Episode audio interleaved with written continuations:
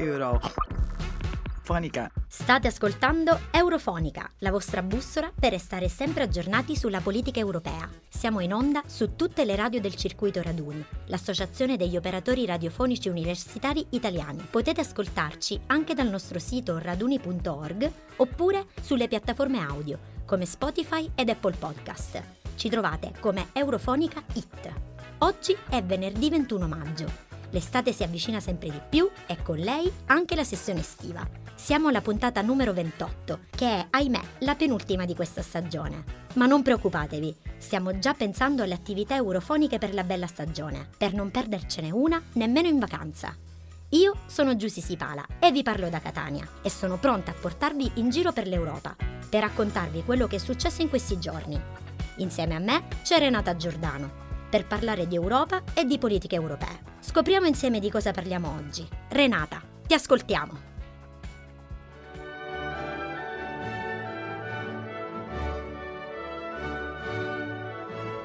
Eurofonica! Ciao Giusy e ciao a tutti gli eurofonici.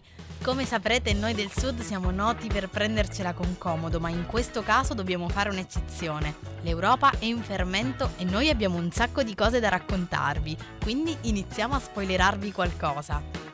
Primo contenuto di cui vorrei parlarvi è stato curato da Lorenzo Nisto e rivede a ritroso i passaggi più importanti dei movimenti europei LGBT e delle battaglie che dal 1897 i cittadini hanno affrontato per affermare i loro diritti. A proposito di diritti parleremo di migranti e di come l'Europa intende gestire o non gestire i flussi migratori che con la bella stagione aumentano esponenzialmente. Avrete sicuramente sentito che questa settimana a Ceuta e Lampedusa sono arrivate moltissime persone. Insomma, è una storia che sembra ripetersi anno dopo anno. Grazie all'infografica di Nadia cercheremo di scoprire anche che fine hanno fatto le varie app di tracciamento dei contagi perché pare siano sparite dai radar. E a proposito di cose che spariscono, parleremo con il podcast di Giorgia Colucci dell'intricata carriera politica del commissario europeo alla giustizia e di tutte le gaffe che è riuscito a insabbiare. Poi non possono mancare i nostri consigli sulle opportunità di carriera in Europa, ma restate con le orecchie aperte perché con Simone Matteis facciamo il punto della situazione anche sul programma Erasmus ⁇ Insomma, noi siamo pronti, partiamo?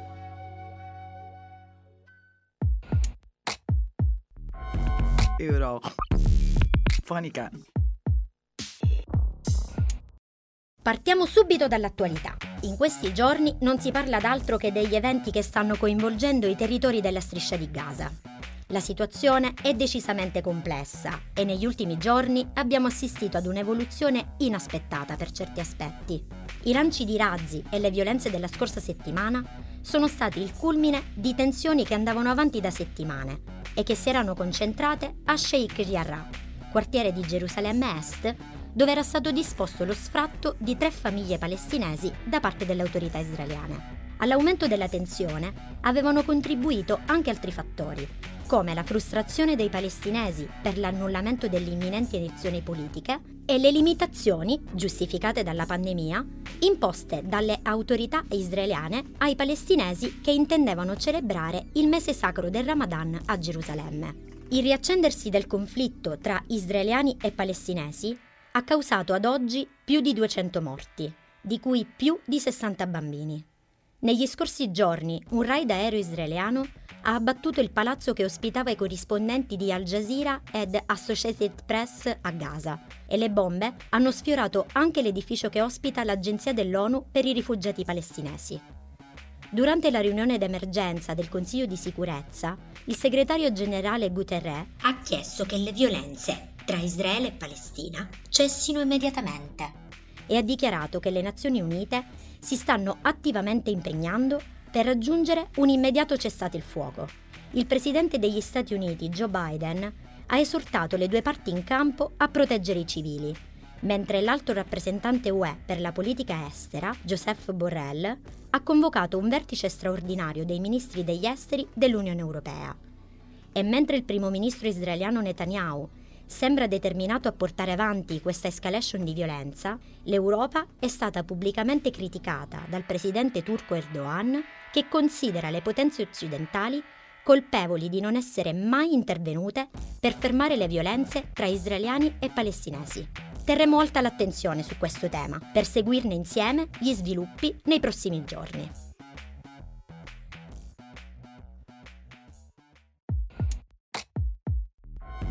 Eurofonica. Grazie Giusy per averci raccontato gli ultimi sviluppi di questo conflitto tanto drammatico quanto intricato, che ha origini storiche molto risalenti. Questi avvenimenti ci aiutano anche a capire l'importanza della storia, perché forse per analizzare il presente è necessaria una profonda conoscenza della prospettiva storica. Sei d'accordo? A proposito di storia, questa settimana il nostro Lorenzo Nisto ha ripercorso le tappe principali dei primi movimenti LGBT europei dal 2004, infatti, il 17 maggio si festeggia la giornata mondiale contro l'omobitransfobia. Perché proprio quel giorno? Per ricordare la storica decisione dell'Organizzazione Mondiale della Sanità che depennò l'omosessualità dall'elenco delle malattie mentali. Con la foto storica del lunedì abbiamo visto che le prime formazioni sociali LGBT sorgono nel 1897 a Berlino, quando viene istituito il primo Comitato Scientifico Umanitario, dopo lo stop della Seconda Guerra Mondiale, quando, come ricorderete, gli omosessuali furono vittime delle persecuzioni naziste, questi movimenti si sono rimessi in sesto, soprattutto in Inghilterra, Francia e Paesi Bassi. Chiedevano una cosa molto semplice, cambiare le normative che criminalizzavano le relazioni omosessuali. Da quel momento la comunità LGBT ha da un lato raggiunto diversi traguardi importanti, ma d'altra parte si è dovuta confrontare con sfide epocali. Negli anni Ottanta il mondo scopre l'AIDS, la malattia del sistema immunitario causata dal virus HIV, e gli omosessuali sono i primi a farne le spese. Nello stesso periodo però in Europa si inizia a parlare di unioni civili e a lavorare su come regolarizzare giuridicamente i rapporti tra persone dello stesso sesso. Tra tutti gli stati europei, la Danimarca fu sicuramente un antesignano, dato che le introdusse nel 1989. L'Italia invece solo nel 2016 ha affrontato, almeno in parte, questa questione con l'approvazione della legge Cirinna. L'Unione ha, sin dagli anni 90, spinto attraverso alcune direttive affinché gli Stati armonizzassero le proprie legislazioni in tema di unioni civili. A questo punto potremmo chiederci cosa c'entrano le unioni civili con l'Unione. Proprio per garantire la libera circolazione delle persone, pilastro fondamentale dell'Unione, l'Europa ha capito quanto fosse importante riconoscere legalmente i diritti delle coppie di fatto. Nel 2000 con la Carta di Nizza è stata vietata nel territorio di tutta l'Unione qualsiasi discriminazione legata al sesso e all'orientamento sessuale. L'11 marzo di quest'anno, poi, il Parlamento europeo ha adottato una risoluzione che dichiara tutta l'Unione europea una freedom zone per la comunità LGBT. Un segnale chiaro ed incontrovertibile nei confronti di quei paesi come Polonia e Ungheria in cui ancora persistono simili forme di discriminazione. Ultima chicca, il nostro Lorenzo ci mostra in quali paesi si registri il maggior consenso al matrimonio tra persone dello stesso sesso e dove invece si hanno le percentuali più basse. Per scoprirlo e per approfondire la questione, date un'occhiata ai nostri profili social.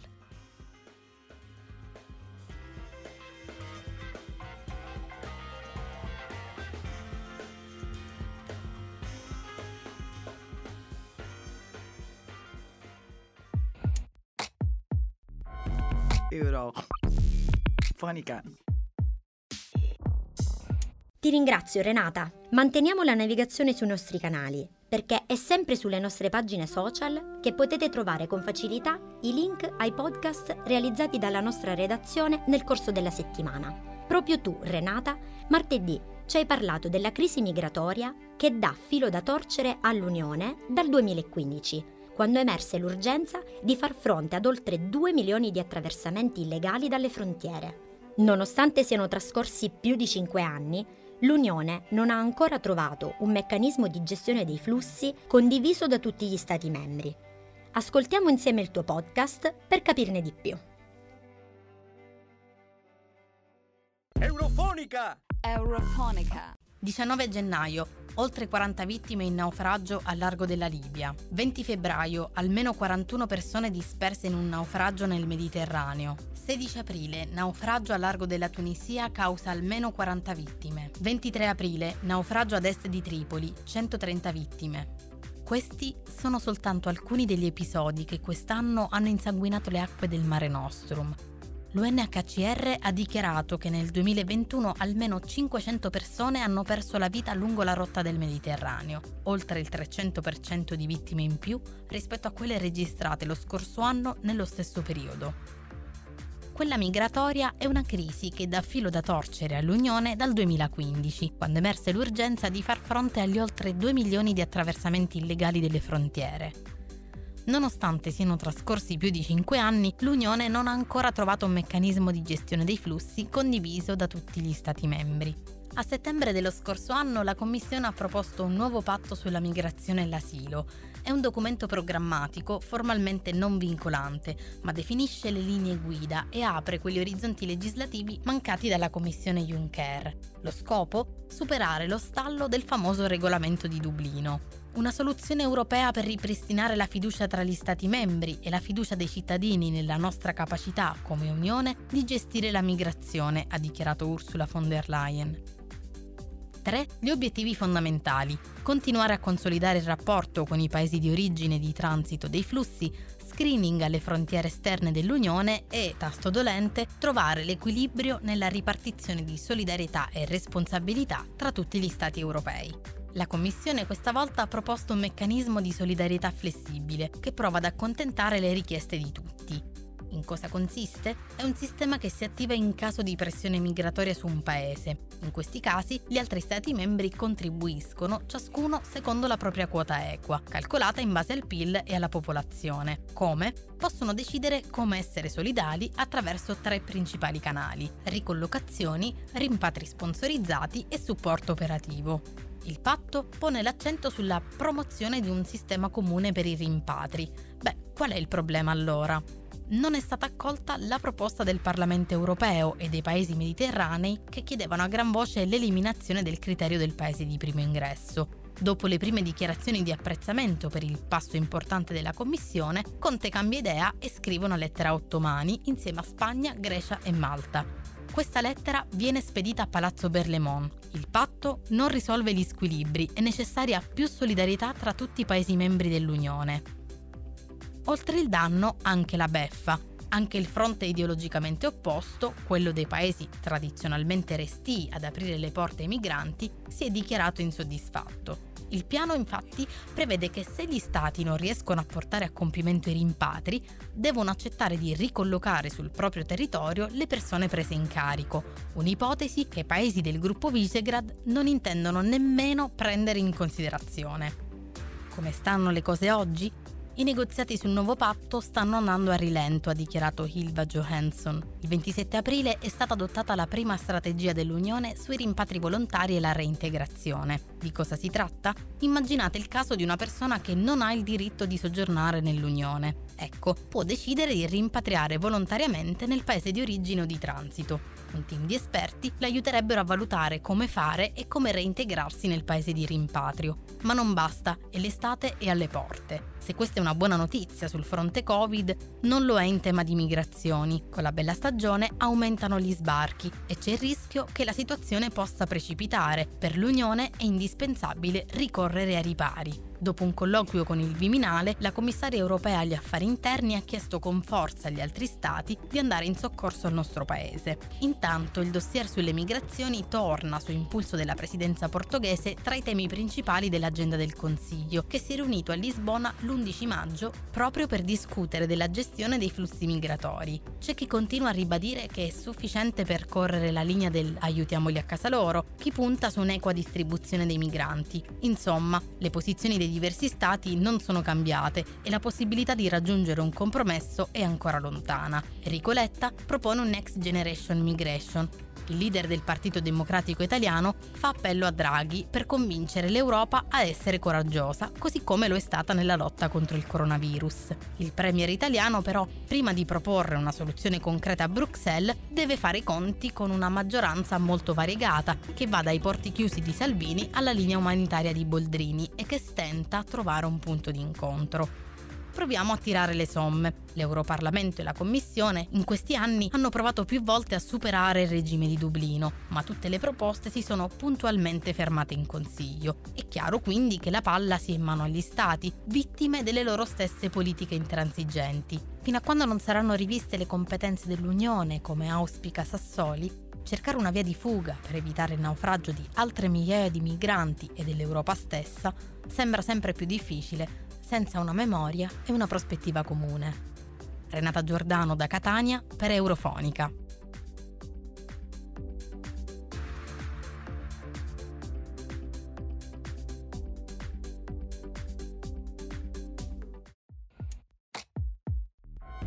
Eurofonica.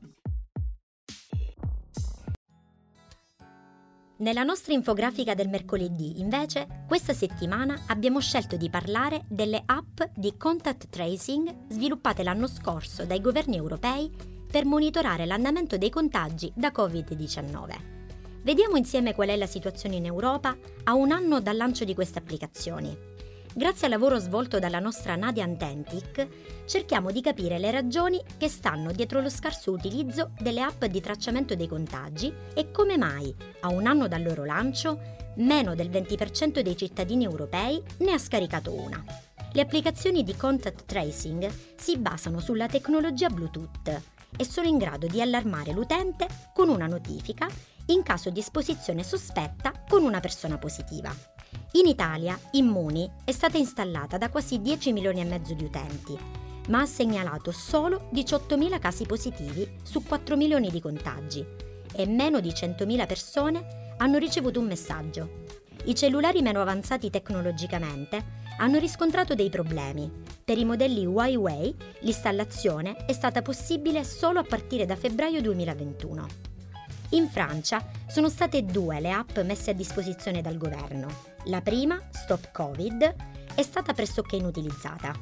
Questo fallimento è legato dalla scelta di evitare l'approccio di Apple o Google, per cui i dati vengono memorizzati solo sul telefono, e di immagazzinare i dati degli utenti su un server specializzato. A ottobre dello scorso anno è stata lanciata la seconda app, TUS Anti-Covid. I download sono stati circa 10 milioni un numero che evidenzia la mancanza di fiducia verso le autorità governative, o più semplicemente verso questo tipo di strumento per il contrasto alla pandemia.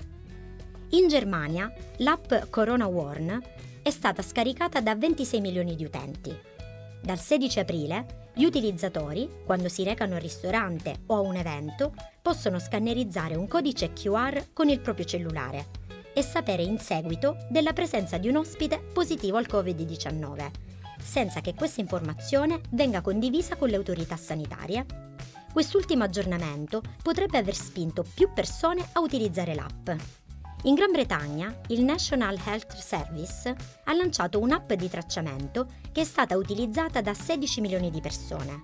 Ha inviato circa 1,7 milioni di notifiche di esposizione, dopo che 560.000 utenti di app sono risultati positivi le ragioni del loro scarso utilizzo possono essere diverse, come ad esempio la mancanza di fiducia nelle autorità governative, di informazioni chiare, ma bisogna anche considerare le preoccupazioni su privacy e sicurezza dei dati, oppure ancora il fatto che i soggetti meno abbienti e gli anziani ne siano stati tagliati fuori.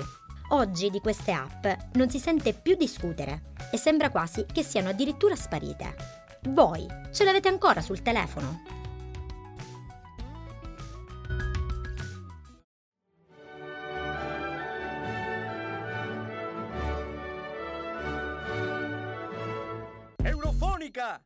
Eurofonica! Devo ammetterlo, sono tra i 10 milioni e mezzo di persone che hanno scaricato l'app in Muri e ce l'ho ancora salvata sul telefono. Grazie Nadia per questa interessante analisi sullo stato dell'arte delle applicazioni di contact tracing. Ma restiamo in tema Covid, perché il nostro Simone Matteis giovedì ci ha parlato di un aspetto della pandemia un po' erroneamente trascurato. Mi riferisco al progetto Erasmus e a come anche quello che è uno dei punti di forza dell'Unione ha dovuto fare i conti con la pandemia e i lockdown nazionali. Ma parleremo soprattutto di quali sono le strategie per rilanciare il programma che ha permesso a 10 milioni di giovani europei di fare un'esperienza di studio o di lavoro in uno dei Paesi membri. Simone, dacci buone notizie che abbiamo proprio bisogno di positività.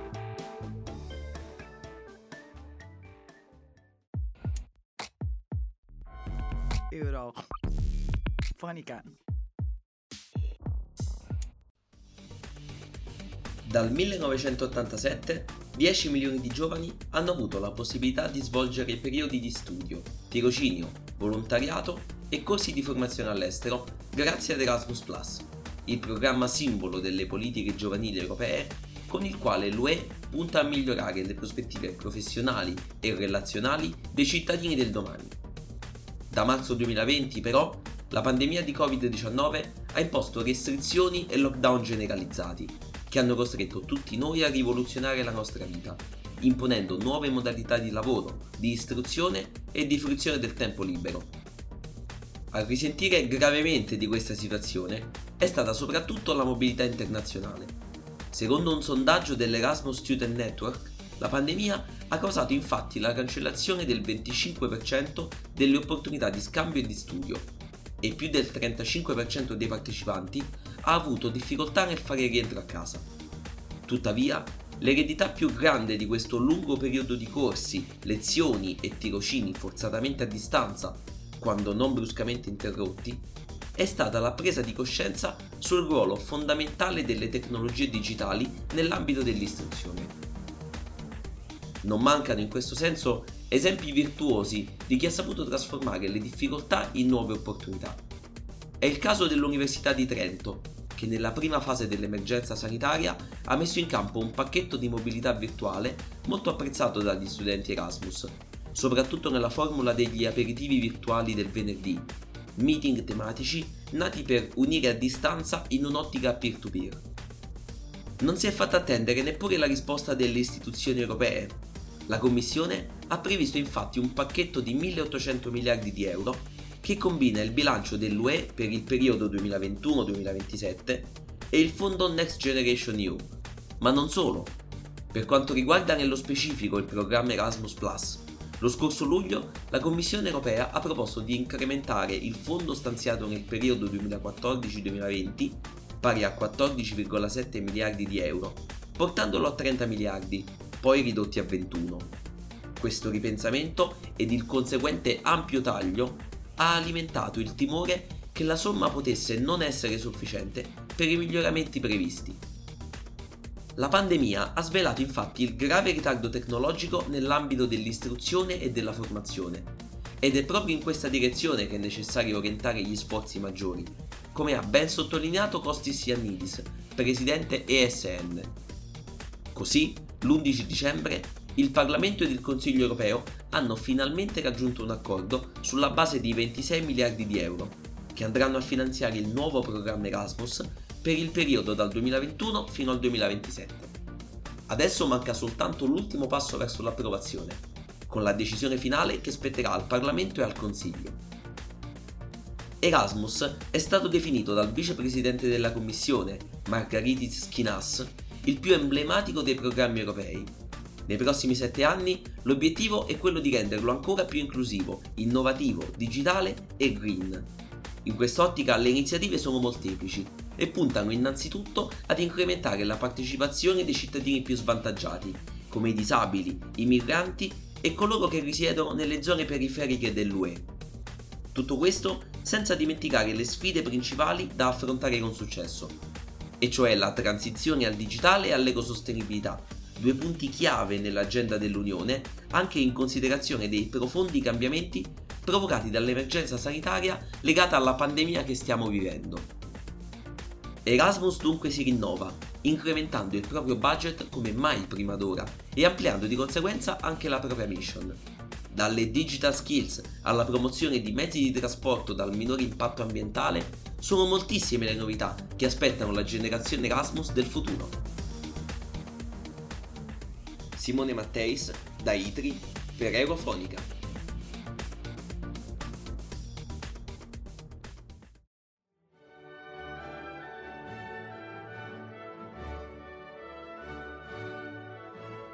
Eurofonica! Eurofonica.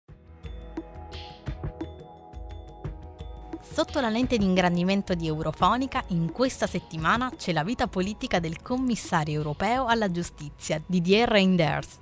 Il politico belga, classe 58, ha l'onere gravoso di riformare in chiave digitale la giustizia e lo Stato di diritto, ma come ci spiega la nostra Giorgia Colucci, ha dalla sua un grande pregio. Nonostante la sua carriera politica sia costellata da luci e ombre, il nuovo commissario infatti ha dimostrato in più occasioni di saper rovesciare a suo vantaggio situazioni sfavorevoli. Siete curiosi di saperne di più? Allora ascoltiamo il podcast di Giorgia Colucci per la rubrica you.com. You.com Quanto conosci i commissari europei? Scoprilo con Eurofonica. L'avventura di Didier Reinders in Europa non era cominciata nel migliore dei modi dopo la nomina da parte di Ursula von der Leyen.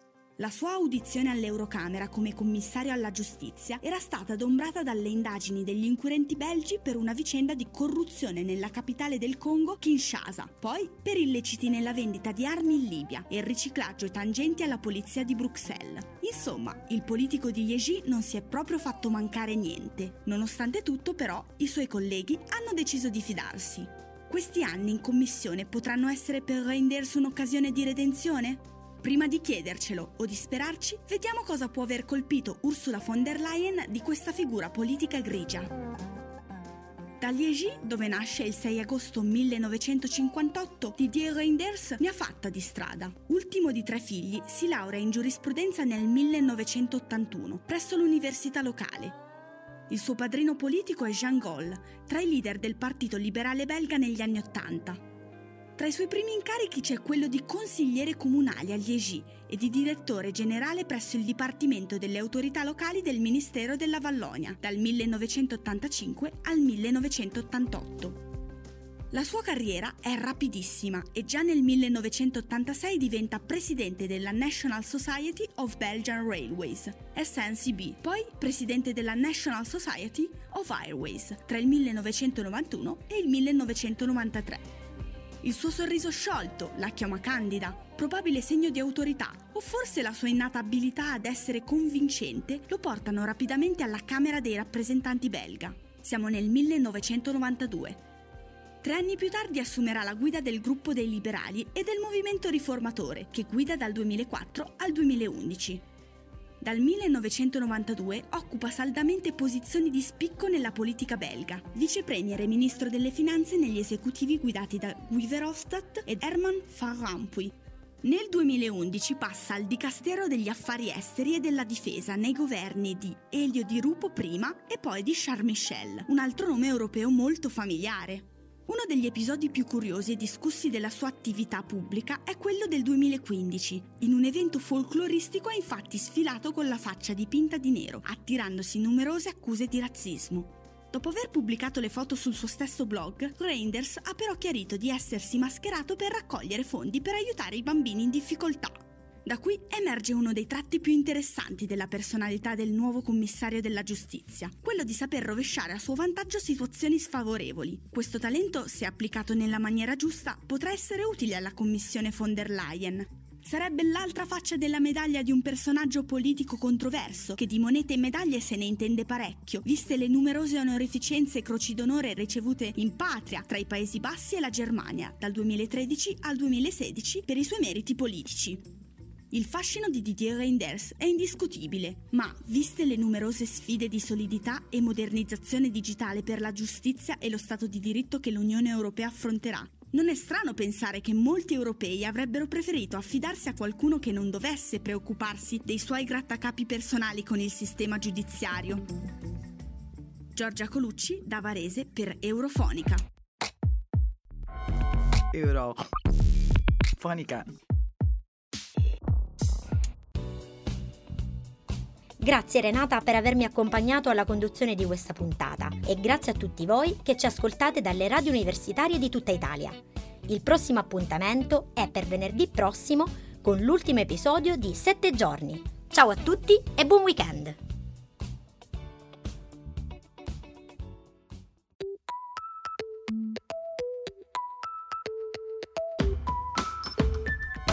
Eurofonica.